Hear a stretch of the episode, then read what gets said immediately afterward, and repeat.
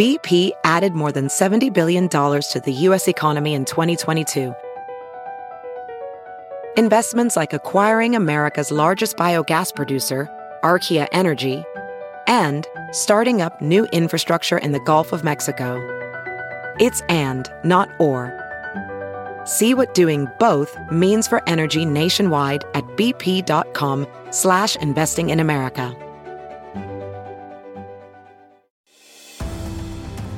I'm Jenna Ellis, and welcome to Just the Truth podcast, sponsored by the Thomas More Society, which is a not-for-profit national public interest law firm dedicated to restoring respect in law for life, family, and religious liberty. You can find them at thomas more society dot org. A huge shakeup happening in Israel yesterday with the ouster of Prime Minister Benjamin Netanyahu. I think this surprised a lot of people, particularly here in America, but across the world. So joining me now to talk about the new Prime Minister, what this means moving forward for the future of Israel's government, and also what the evangelical community here in America thinks of all this, is our good friend Joel Rosenberg, who's the editor-in-chief of All Israel News and has a great piece that's up. I retweeted it. Everyone should read it. The headline is "Exclusive Major Evangelical Leaders Congratulate, Vow to Pray for New Prime Minister Naftali Bennett," while also thanking Netanyahu for his extraordinary accomplishments. So, Joel, thank you so much for joining me tonight. My pleasure, Jenna. This is a big, big deal over here, and I think it's only just beginning to, the news is only just beginning to break across the United States. It, it, I don't think people who weren't watching closely had any idea this was coming.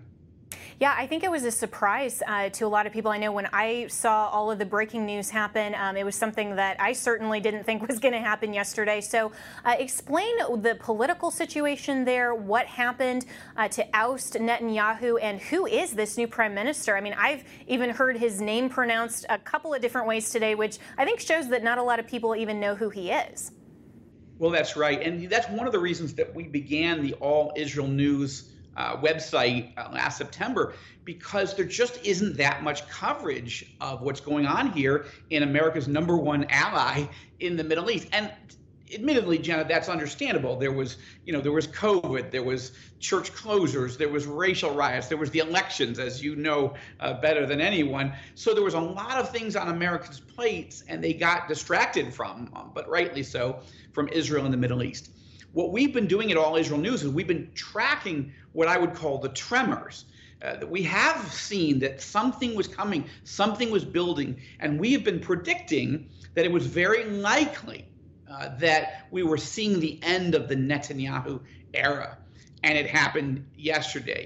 And so where are we? What we have is Prime Minister Netanyahu is the longest serving prime minister in the modern history of Israel, and he's gone.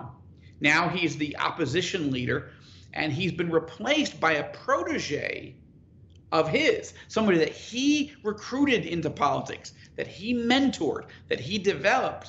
But then Netanyahu had a really bitter falling out with Naftali Bennett. Bennett ended up going into a different political party. And yesterday, the protege removed the mentor from power. Wow. Uh, so, so really, in terms of the political landscape, uh, do you anticipate that new Prime Minister Bennett is going to continue uh, to lead in the same policy fashion that Netanyahu has, even though now he's a member of the opposition party? I do think that, and I, because again, Naftali Bennett is the protege of Netanyahu. In many ways, he's the spitting image of Netanyahu in terms of worldview. He's right wing. He's um, he and he he believes that Israel should not be giving away lots of land. He's he's concerned that's going to lead to more terrorism.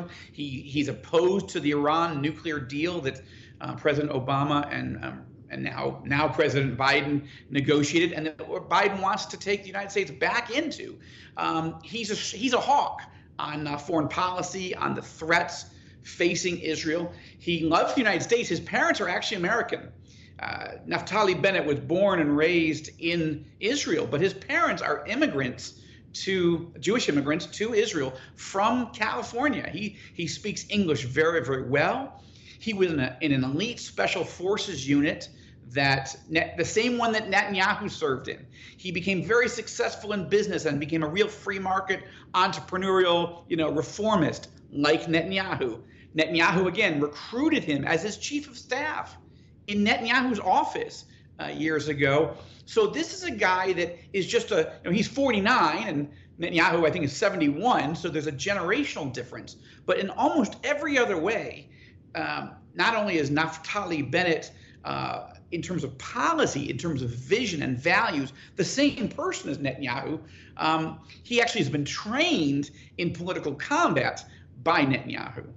That is really fascinating. I think a lot of people uh, are very interested to know about this, and I appreciate you giving the history. And so for those of us in America, of course, who are very pro-Israel, uh, like like you and I, I mean, of course, you're coming from Israel uh, live for us tonight. Uh, but as far as the evangelical leaders, your piece in All Israel News talked about uh, some very prominent evangelical leaders who have uh, now supported uh, Bennett and who are saying that they are encouraged by this. And so uh, what is the response that you're seeing and why from the American evangelical community that is pro-Israel? Well, this is interesting, Jenna. Uh, we've been tracking this story now for several weeks, sensing this was coming, reporting every angle at All Israel News. But, but about two weeks ago, there was a prominent American evangelical who attacked Naftali Bennett, called him a betrayer and, and a liar, and said that, uh, well, he said all kinds of actually terrible things about Bennett. And then he said that one hundred percent of evangelicals would turn against Bennett. We covered that, but we've also been interviewing literally dozens and dozens and dozens of evangelical leaders. And it turns out that this person was an outlier. It's not true. It's not accurate. Look, evangelical leaders will probably have disagreements with this new government, not with Bennett primarily, because Bennett is, is a younger Netanyahu.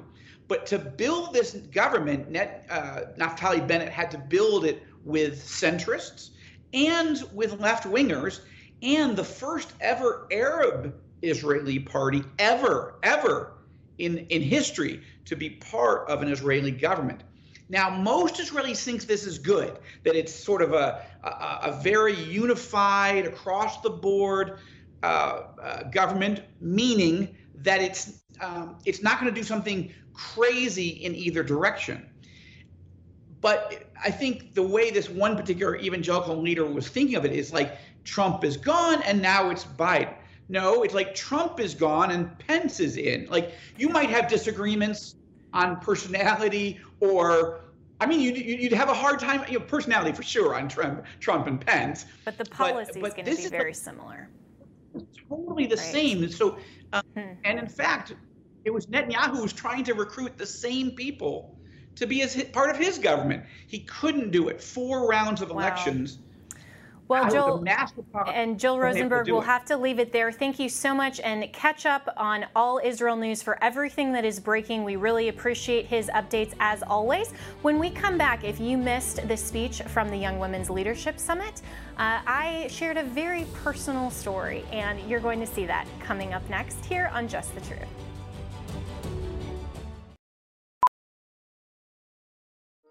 Welding instructor Alex DeClaire knows firsthand how V R training platforms like ForgeFX can help meet the demand for skilled workers. Anywhere you go look, there's going to be a shortage of welders.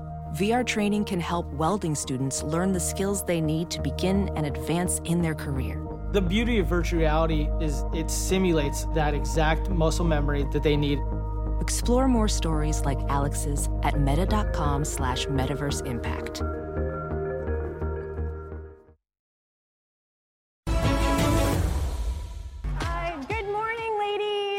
So good to be here with you at Turning Point U S A. This is the Young Women's Leadership Summit, and this has been all about leadership, and I have just absolutely loved meeting so many of you, and you have come up to me uh, throughout our time here and have really inspired me with your stories of what you want to do with your life, what you're already doing, and I know that all of you here today want to have influence. You want to use your voice. And as I was preparing to speak today, I thought to myself, well, I could come out and talk about the Constitution, which I love. Yes, we all love, right? Yes, America. We love our flag. And I could talk to you about election integrity, which we need, right? Yes, we absolutely need. But you have actually inspired me to tell you a story of influence. And it's something that I don't talk about that often, but I'm going to share it with you today because it's really important. The question that you have asked me as you all have sat here in this room and have come up to me has been, how do I share my voice? How did you go through law school? How did you get to where you are? And the question really should be, what motivates you? And that's the question that I want you to consider today. What motivates you? Because as you're sitting here, you want influence and you want to use your voice. We've all taken the selfies. We've all taken the Barbie box picture, right? We've all had so much fun. But I want to tell you a story of uh, the things that have influenced me in my life. Because as we go through life, the most important influence in my life has been learning to trust the Lord. And absolutely, and has been learning to trust the Lord through the difficult circumstances. Because you see, I never intended to be here, ever. If I had tried to plan my life, I would be a prosecutor in Colorado in a tiny county doing the work of victim advocacy. That's what I wanted for my life. That was my intention for law school. And at fourteen years old, which I know is actually younger than I think all of you in this room, I was inspired to go to law school uh, after spending a week learning about the law, and I fell in love with law. Don't ever think that God can't give you a calling at a very young age, but trust Him with the path. I had no idea what God had for me. And so at fourteen, I knew I wanted to go to law school. But then at seventeen, I was the victim of a sexual assault. And I don't talk about this very often because it's not pretty. And that changed my life. And it made me want to be a prosecutor. It made me want to go into victim advocacy and work with young women who've also been victims like I was. And I had all of the questions of, Lord, am I still pure? Will any man like me anymore? Um, what did I do? I mean, all of these things that if you know someone or you yourself have ever been a victim like that, you understand those questions. And you understand how deeply and profoundly it changes you. And I had to go and testify. I had to uh, obviously report. And it was the most difficult thing that I ever went through. And through that experience and through the mentorship that I received from the prosecutor on that case, he told me something very important. He said, Jenna, my job is the best job in the world because my client is justice. And that stuck with me, and I wanted my client to be justice. So I intended to go to law school and be a prosecutor, because that was everything to me. And I put as my highest value justice. And justice, of course, is an incredibly important aspect of the character and nature of God. But justice, true meaningful justice, is nothing without truth. And I still had to learn that. So as I went through college and I was intending to go to law school, Uh, obviously, the case progressed. Um, the, the perpetrator received his sentence, and there was a civil case as well. And uh, so I had to go and testify for that as well. And of course, on the civil side, the only thing that the court can give you to say, we're going to make this right, is money. And I went and testified, and I told the judge my story. The other side was so profoundly disturbing that they didn't even send a lawyer to defend. So it was just me, my lawyer, and my parents in the courtroom. And I told the judge my story. And then after, uh, after that, he looked at me and he said, so you're asking for this amount of money. I have a question for you. Do you think that that's fair? And I'm nineteen, twenty at the time. And I just paused. And I looked at him and I said, I don't know, honestly, I don't know. And I said, that's what my lawyers advised me. Um, all I can tell you is I don't think that the amount of money matters. What matters is justice. Absolutely. And he looked at me and and kind of kind of laughed, almost like in a surprised way, and said, I think that's the most honest answer I've ever heard in this courtroom. And instead of giving me what I had asked for, he gave me the most that he could under the statute, which was amazing, right?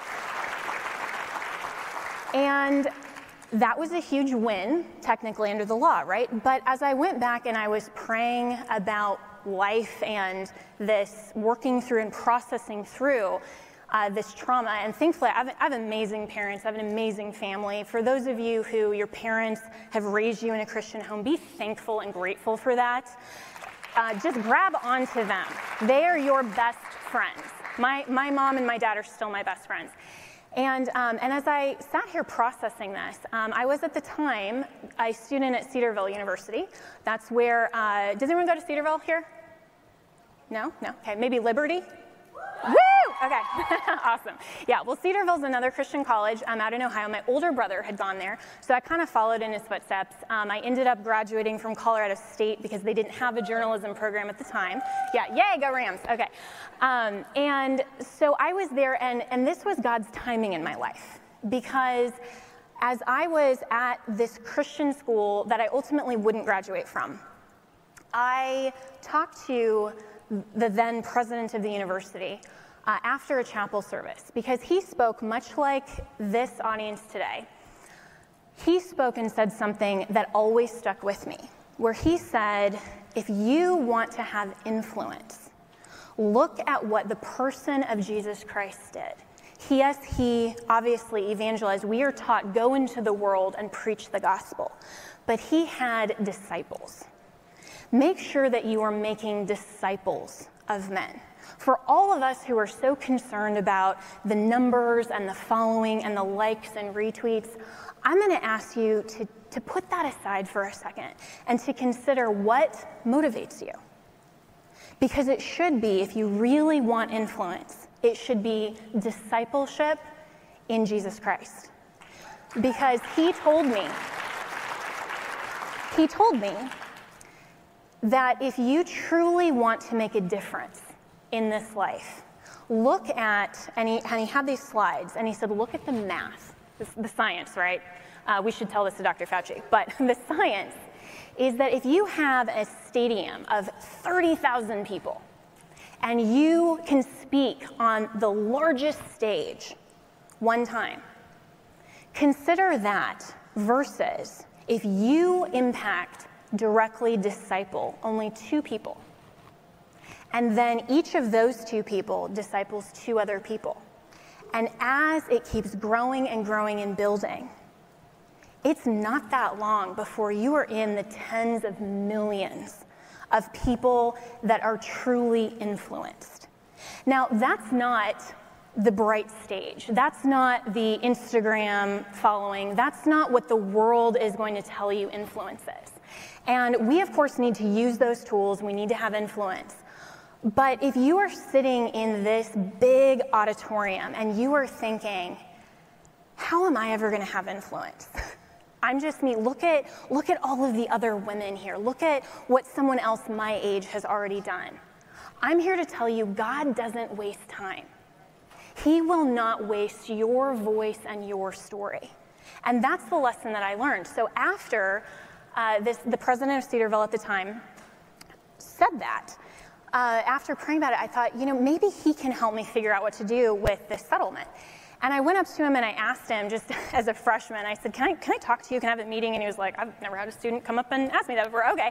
So, uh, but I wasn't shy, uh, like I'm, I'm never shy. And so I met with him later, and what ultimately resulted has been an endowment of a scholarship for young men and women who want to go to law school with the purpose of pursuing victim advocacy. And this has been, thank you. And that was something that I realized how much God can do with one person. because that award is still going on. That was in, I think the first year was two thousand four. So we're coming up on almost twenty years. There were people who received that scholarship and graduated law school before me. And that was how much of an influence I could have. And every year, I still get notes from the recipients of this scholarship saying, thank you, I couldn't have gone to law school without this gift. And it reminded me how much God is the one that writes your story. So that profoundly impacted my life, and that was, I was set. I wanted to be a prosecutor. My life, you know, was, that path was set. And God, like he does, changes our path. Because Proverbs says that a man's heart plans his way, but it's the Lord who establishes his steps. And I was a prosecutor. And I carried with me all of this, all of this mentorship, all of this understanding that my client is justice, right? And I'm going to go and I'm going to help, and I'm going to be uh, the victim advocate, and I'm going to do great things for the kingdom in court. And I got there and I realized how political it is in a way that I was not prepared for. And I was asked on a number of occasions to prosecute cases that I believed Uh, were unethical prosecutions that were politically motivated. And I had a choice. What motivated me? Was it wanting to advance my career? Was it saying, well, God, I'm finally here? Or was I going to choose God over everything else? That has always been the question of what motivates me. Will I choose God or not? Because there are no other options. Let me tell you, there are no other options. Every time that you are faced with a challenge, you will have the choice. Are you going to choose God or not God? And I had to choose God. And so I was fired from that job. I lost my opportunity to be a prosecutor. And um, as some of you may know, uh, there are only so many openings in the state, and so you have to kind of wait for the rotation. So a friend of mine who actually had gone through something very similar in that office said, well, why don't you come over and work as a defense attorney while you're waiting to go back into prosecution? That was a paradigm shift. I thought, what? That, God, that's not what you have for me. I don't want to be a defense attorney. And yet, God used that in my life to be able to reach so many people for the Lord. And to sit with them, yeah. And in a way I never anticipated, to sit with them at the darkest time of their life in, in prison. I would go into prison and meet with them, and I would take three things with me: my statute book, my notepad, and my Bible. And I'd just sit there on, you know, have those on the table, and we'd talk through, you know, everything they're going through, and inevitably, everyone always said, well, why, why did you bring the Bible? And I said, oh, because counselor at law, I take that seriously, counselor, right? And I said, um, yeah.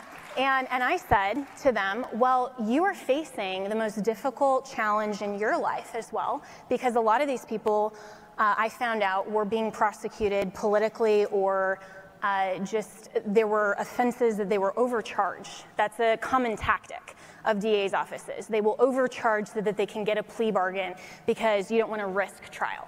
So I said, you're going to have to go through the greatest challenge probably that you've ever faced. And how are you going to deal with that emotionally? How are you going to deal with the next eight to twelve months at least? Do you know Jesus Christ? Often they didn't, or they said, I had a client one time who said, I used to. I used to know God. But now I'm here because I strayed. And I said, well, let me tell you, God doesn't waste time. God does not take anything, whether we are a victim of other people's decisions, which you will. We live in a fallen world. You will be a victim of other people's sin. But you are not a victim. That's what I learned. We talk about empowering women. You are never a victim of other people's choices, because you still have the opportunity to turn that around for something good and to choose God. Never, ever, ever let anyone tell you that you are a victim. The culture wanted to tell me that I was a victim. And I said, no, I choose God. I choose his identity. And God will also use your own mistakes and we have all sinned, we all fall short of the glory of God. And if you are sitting here and you either have embraced the identity of a victim or you have embraced the lie from the culture that you should be a victim, or you have embraced the lie of the culture that you have made such bad mistakes that God can never, ever do anything great with you, that is not true, and you need to dismiss that lie and say, get behind me, Satan, absolutely now.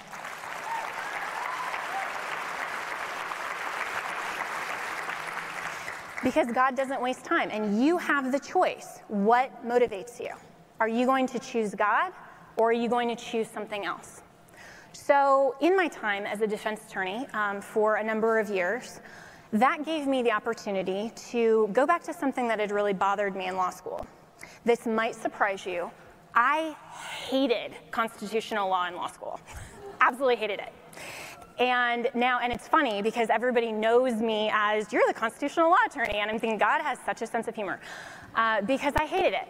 And it was my worst grade in law school uh, because it didn't make sense to me. It did not make sense that, as Abby Johnson just said up here, when we're trying to make abortion unthinkable, the Bible says that God doesn't change. He is the same yesterday, today, and forever. So how can it be that pre nineteen seventy that states could have limits on the hideousness of abortion, and then suddenly now we're finding some right that is in the penumbra of the, you know, in between the lines of the Constitution just because a majority of the Supreme Court says it is? Well, moral truth doesn't change. So how can I go into a courtroom and say that and have a judge not tell me, well, Miz Ellis, I don't believe in the Bible, so, you know, take, take your stuff to the church. That's what a lot of people tell me. Go and preach in the church, not in the state. Separation of church and state. So I had to come up with a better argument. And I had to say, how can I advocate for the truth of constitutional law and the truth of our founding principles without first saying you have to believe in the truth of God? And so I researched a lot on my own, and ultimately uh, through my dad, listen to your parents, they'll give you great advice. Um, I was going through a really terrible breakup um, at the time, and I had been talking about um, writing this book and how I had been speaking on this topic. I was uh, then an allied attorney with Alliance Defending Freedom, getting into uh, actually practicing in this area. And uh, I had thought I was going to be married, have kids, my life was going to change, I was going to get out of defense work, and that fell apart. And so my dad was like, come with me on a business trip, you know, just, you need to get away for a little bit. And he gave me a great piece of advice. He said, what motivates you? And he said, um, I think that the best thing, and my dad would never say you have to, he's always just the advisor, right? But it's always a good idea to listen to your parents. And he said, um, I think that God is going to show you your next step, but you need to do tomorrow one thing that God wants you to do. Then he'll show you the next step. Because when Psalm says that God lights your path, that doesn't mean he illuminates everything. If God had told me then that, and this was probably eight years ago, if God had told me then that this is where I'd be now, I wouldn't have believed it. I would have said, no, that's somebody else's path. That's not mine. I don't want anything to do with that. I would have never believed it. But he said, do one thing today that God has for you, and then he will show you the next step. And he said, and if I can suggest something, Jenna, you need to write your book. You've been talking about this for a long time. I think that's the one thing that God would have you to do. That summer, I spent the entire summer sitting at a Starbucks writing my book. And through that one thing, I then became a professor at Colorado Christian University teaching, uh, yay, go C C U, uh, teaching young men and women about the truth of the law and how it's not arbitrary and how you can be advocates for truth. And that completely changed my path. Because God had used the suffering in life to change me to where he wanted me to be. And at every single open door, I had the choice, do I choose God or do I choose what I think I want, not God, right? And so at every point, I started doing media. I started doing interviews about my book. I called up local radio stations and said, hi, would you have me on? I had um, a degree in journalism. I'd done written media. I had no media experience at all. And I just started talking because I had something to share and something to say, something that motivated me. Because you see, I learned that justice is not the highest value of the character and nature of God. As much as I wanted it very deeply at age seventeen, I learned that true, meaningful justice can't happen separate and apart from truth. And truth is the personification of Jesus Christ. And that we have to move forward proclaiming truth. So my life became, I am going to speak truth in every possible opportunity I can. So I started doing media as much as I could to say, here's the truth about constitutional law. And being a young woman who was, um, who was in constitutional law and could articulate these subjects, I had opportunities and more and more doors opened. And I took advantage of every single opportunity. And I would encourage you, do the same. It doesn't matter if it is a group of five people or ten thousand people. I would rather talk to ten people who are actually listening and want to learn than ten thousand people who just want to get an Instagram selfie, right? That matters because influence is education. And you never know who is listening. And as it turned out, a couple of years later, I got a call on a Sunday afternoon from a two oh two number. And some of you may recognize that as D C. Well, I'm a Colorado girl, I'm a three oh three. So I was like, that's spam, woohoo, yes. And I'm like, and I'm like, that's spam, it's a Sunday afternoon, who cares? They left a voicemail. Thankfully, I listened to the voicemail. And it said, hi, Miz Ellis, this is the White House operator. The president is reaching out to you. He would like to talk to you. Could you give us a call back when you have a moment? And I had, have you ever seen that movie, The American President? With, yeah, Michael Douglas and Annette Bening, when she's like making fun of it, she's like, oh, stop, you're just seeing it. That was my moment where I'm like, this is deja, I've seen this movie before. This is not real life. So I call back and I'm like, hi, this is Jenna Ellis. Um, I think you have the wrong number, but I wanted to make sure. And they said, oh no, uh, President Trump would like to speak with you. Could you hold on the line for a moment?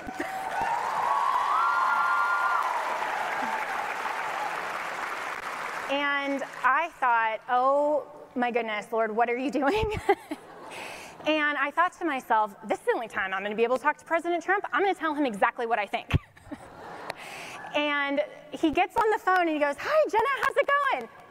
And I, hi, Mister President, this is such a great honor. How are you? I'm really excited, you know, um, totally fangirling. And he said, well, you know, I've seen you on media, and you have this big, beautiful title, constitutional law attorney. I love it. I love it. It's huge, you know. And, and I'm like, thank, thank you. It's, it's such an honor to, uh, you know, to represent truth. And he said, well, you know, I have a few questions to ask you. And I said, okay. And we talked for about an hour. And at the end of the call, he gave me an assignment. And he said, I'd really like uh, for, for your advice on this. Uh, why don't you give me a call back? Okay, how? You know, and he's like, okay, just just call the operator, they'll know. And and I learned that's how you get a hold of the president, is you just call and say, hi, I'd like to speak to him, and then apparently when he wants to speak with you, you'll get put right through. So I stayed up all night, I researched this, I called him back the next morning, he's like, oh, this sounds great, this is great, and um, you know, I'm really excited to talk to you more. Um, are you in D C ever? Like, come visit, come see me. And I said, I will be there anytime you want. So that was a Sunday.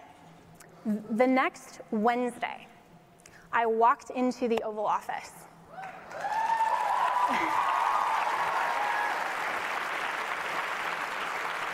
But it gets better.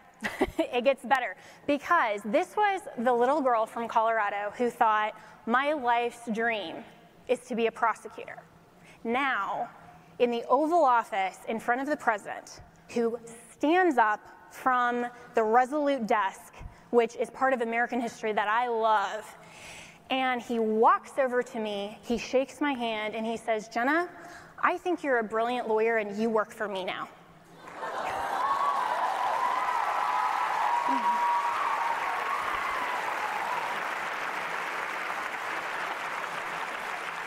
And I said, okay.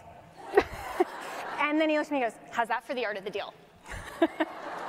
And I left, and he said, okay. And, and it went from there. And I moved from Colorado to D C, and I was so privileged to be a personal counsel, counselor to the President of the United States, and the greatest president that we have had in the United States.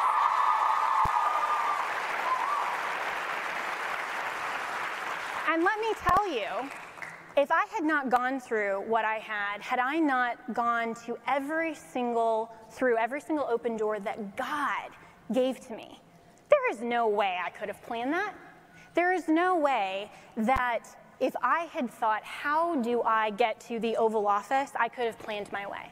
Because it was God who established my steps. And looking back over my life, I thought, wow, God had an amazing story for my life. And it's not done yet, by the way, at all, right? But I learned that God doesn't waste time. And he was preparing me at every step of the way, because when I got into that job, let me tell you, there were people there that thought I didn't deserve to be there, because I'm not the Harvard graduate. I'm not the, uh, you know, the political influencer that's been in D C twenty years that knows everybody. I mean, there were people, you know, do you know this person? I'm thinking, nope, but I'll go and Google them when I get back home. But I know the law, and I know the truth. And I'm willing to be an advocate at every turn. And I've told the president so many times, I will always tell you the truth, and I will always advocate for you. And there were many times uh, throughout my time being personal counsel to the president, and now um, I'm so thankful to still call him a friend, that people would tell him things that they wanted him to hear versus the truth, or the decisions they wanted him to make versus the options he truly had. So there were many times that people would, that he would call me, I would give him the legal advice, and then of course, if he asked for my opinion, I was happy to share that, often he did. But then inevitably, I'd get the phone call five minutes later saying, Jenna, what did you say to him? And I would say, I told him the truth. Sorry, you know? And that is what motivated me. And that's what my life has been, has been not my story. It's not our truth versus your truth, my path for myself, my influence. It was nothing at all that I did to plan my way. So when you asked me, how did you get here? I can truthfully tell you, it is his story. It is his story.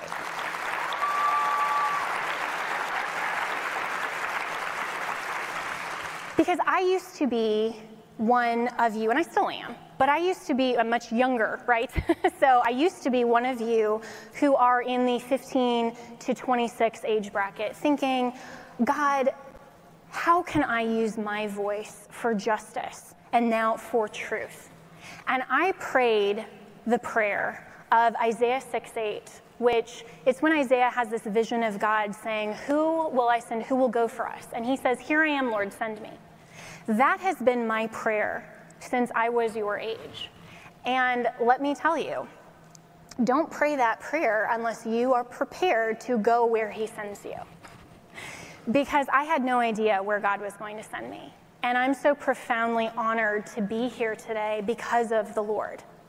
And to have the story of my life be a testament to him and the wonderful things that he can do with even someone like me. So as you are looking around and you are thinking, I am not as pretty as the girl sitting next to me. I'm not as connected as that other person. I don't have as many followers. I don't, I don't take as many selfies. I can't, I can't, I can't. Let me tell you, God can. God can.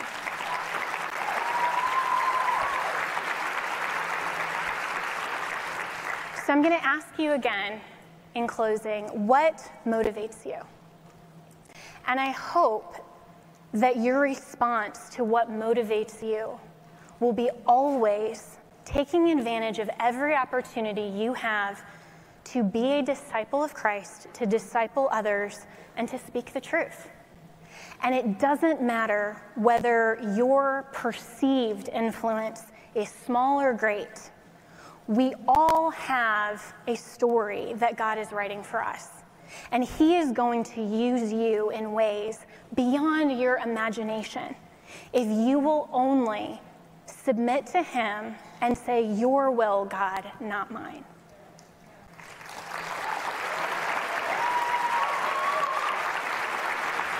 Because let me tell you, as hard as it is, and you know, you see so many wonderful women on this stage who are, but like Abby Johnson before me, like my good friend Katrina Pearson last night, like so many others who are amazing, amazing women. And we see all the successes, right? We see uh, how, how we look now. But what you don't see is the struggles and the truth of people's stories and how they overcame. And let me tell you, God doesn't waste time, and he will never waste a mistake that you made, a sin that someone else committed against you. All you have to do is say, in every moment, will I choose God and his story or not? And I hope that you will choose him.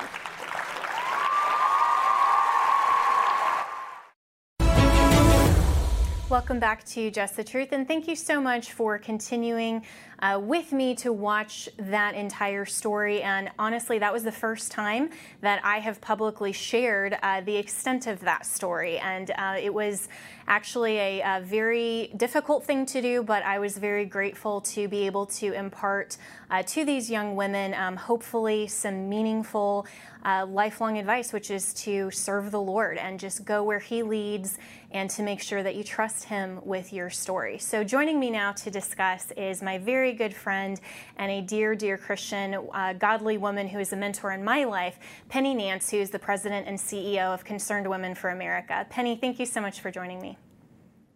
Oh, it's an honor to be on with you. And oh my goodness, Jenna, I loved your speech. And I was just really grateful that you were willing to go deep and to really um, work and inspire young women who desperately in these days need a Titus two relationship. They need older women teaching them and challenging them um, to influence their peers and to stand for the Lord, to give their lives to the Lord. And I just really appreciated all of that. Thank you so much, and um, I really appreciate that, Penny, because you know, as I as I stayed uh, from Thursday to then, of course, Sunday morning speaking at this conference, um, to see all of these young women who really want to be influencers, they want to make a difference for the Lord. To just encourage them that you know the path is not always easy. There's suffering involved, but and the culture will mm-hmm. tell us that being a victim is an identity. But as you right. know just as well as I do, that we are more than conquerors through our Lord Jesus Christ. Amen. And we have to reject that victim identity and say, no, my mm-hmm. whole identity is in Christ alone. Wow, you're so speaking my language. This is the message I give over and over again to our Young Women for America leaders um, for C W A, and we have seventy-five chapters and growing. And what I say to them is, and I, I just did a panel out in Washington State, and one of the questions for me was, what would you tell your younger self, your high school and college self? And I said, honestly, it's the same thing I tell myself now.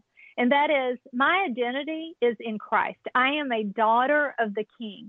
So anything else below that, even the really good things like mom or wife or uh, any success I've had in my career, all of that is subjugated to the fact that I am a daughter of the King. My identity is in Christ, and certainly the things we struggle with. And uh, you and I have in common, you, you were assaulted at seventeen. I was physically assault, assaulted, and a man attempted to rape me when I was pregnant with my daughter um, at thirty on a running path in Virginia, and had to go through the court system like you and, you know, all of that. And, and I was given justice, praise God, as you were. Um, but it would be easy to wallow in that place. And the truth is, in in your in a life that is surrendered to Christ and a, and a right thinking way, and certainly we all have moments we struggle, um, forgiving and giving it to the Lord, and recognizing that you recognizing that you are a conqueror, like you're not a victim. Victim is not branded on you for the rest of your life. Christ doesn't leave you broken. He brings healing and he brings redemption to the to to the, the things that we do to ourselves. There's there, and you said this so well, I thought, in your speech. There are there's evil per- perpetuated on us by other people and by other broken people, and there's evil in the world. And then there's things that we do wrong ourselves, and we don't have to stay stuck in those broken places. The light and forgiveness of Christ brings it all together and gives us a healthy way to live. And so anyway, your, your story is just so redemptive. And yours is too, Penny, and I think that, you know, people like you that are willing to share your story, and of course I, I knew that because you and I are friends, you talk about this openly, and that's what gives me courage to tell my story as well, and hopefully in telling my story, that encourages other young women, because the statistics show, I mean, this type of uh, victimization happens to so many women. I don't think there's a single woman out there that hasn't either been personally Uh, victimized or knows someone. I mean, this affects everyone. Right. And to be able to take that stigma away and say, this is reality, but how do we look at it biblically? How do we move forward as... Right.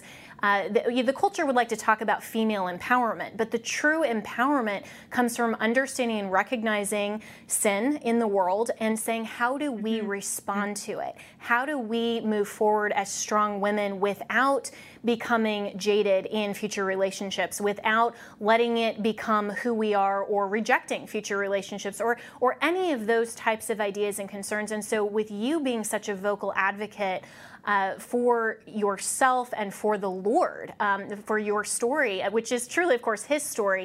I think that is so incredibly mm-hmm. empowering, truly, to younger women. And I'm so grateful for your influence in my life and for uh, the young women who look up to you. Yeah.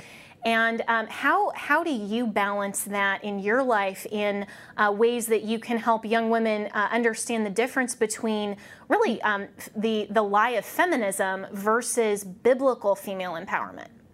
Well, again, I think it's what we talked about, having everything in the right order. You know, the throne of my heart has to have God sitting on it. And it's always a, you know, a, a war with self to try to take back control of everything. But, you know, as a, and it's a normal psychological phenomenon when someone has suffered a, a, a something, an assault or something like what we've discussed, a trauma, it's easy to see the world as a horribly scary place, right? And every, every person is a potential, you know, predator. That's not the reality. There are great men in this world, and you deserve that. You know, we, I say to our young women, forget Fifty Shades of Grey.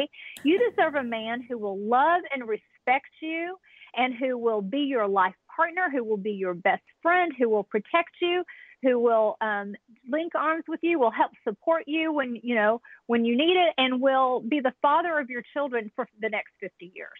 That's what you deserve. And don't settle for anything less than that. And so that's part of the message. We're conquerors. And I also love the part of your story in that you took what hurt and turned it around in order to help other people and to be an advocate for those that, that are hurting. And so I think that's the other piece of it. You know, God has been so good. You know, there's the, the Bible verse about God restoring the years that the locust has eaten. Mm-hmm. Christ does that. That's real. And to find myself sitting in a chair in front of the Senate Judiciary Committee, in front of Senator Charles Grassley as the chairman and Dianne Feinstein, testifying on behalf of the Debbie Smith Act, which is government funds to clear off the backlog of the D N A test kits that are just left open around the country and states, and women don't get justice. In order to advocate for the victims of sexual assault, I don't think I could have, I would have ever known to do that or been given the opportunity if I hadn't suffered the things that I've suffered. And so I, I just am so grateful that God restores and that I don't have to stay in that broken place. That um, even though there certainly there's scars, and I'm sure that I know you have scars, there certainly are those, but you know, the, the scars that make a difference are the scars in our Savior's hands. The fact that Jesus died for us, He loves us more than anything, and there's a path forward through brokenness. The light shines in the broken places and can redeem it, and we can come out of it, and we can be conquerors. Yes, amen to that. And, you know, in all of the things, good and bad, highs and lows, the one common thread is that He is faithful. And we need to praise mm-hmm. Him in the low points through the suffering, and we, as much as we praise Him in the good times. And that's the story throughout Scripture. And that's something that I have learned in my life. Uh, one of my favorite phrases that uh, was actually in a novel. Um, one, Francine Rivers, who who is a wonderful Christian author, uh, said in a novel one time, um, always trust what uh, in the darkness, what you have known to be true in the light. And I think that is mm. such a powerful message to say, we know that God is faithful. And so what we've seen in the light in the good times, we need to trust that path even when we're going through dark times.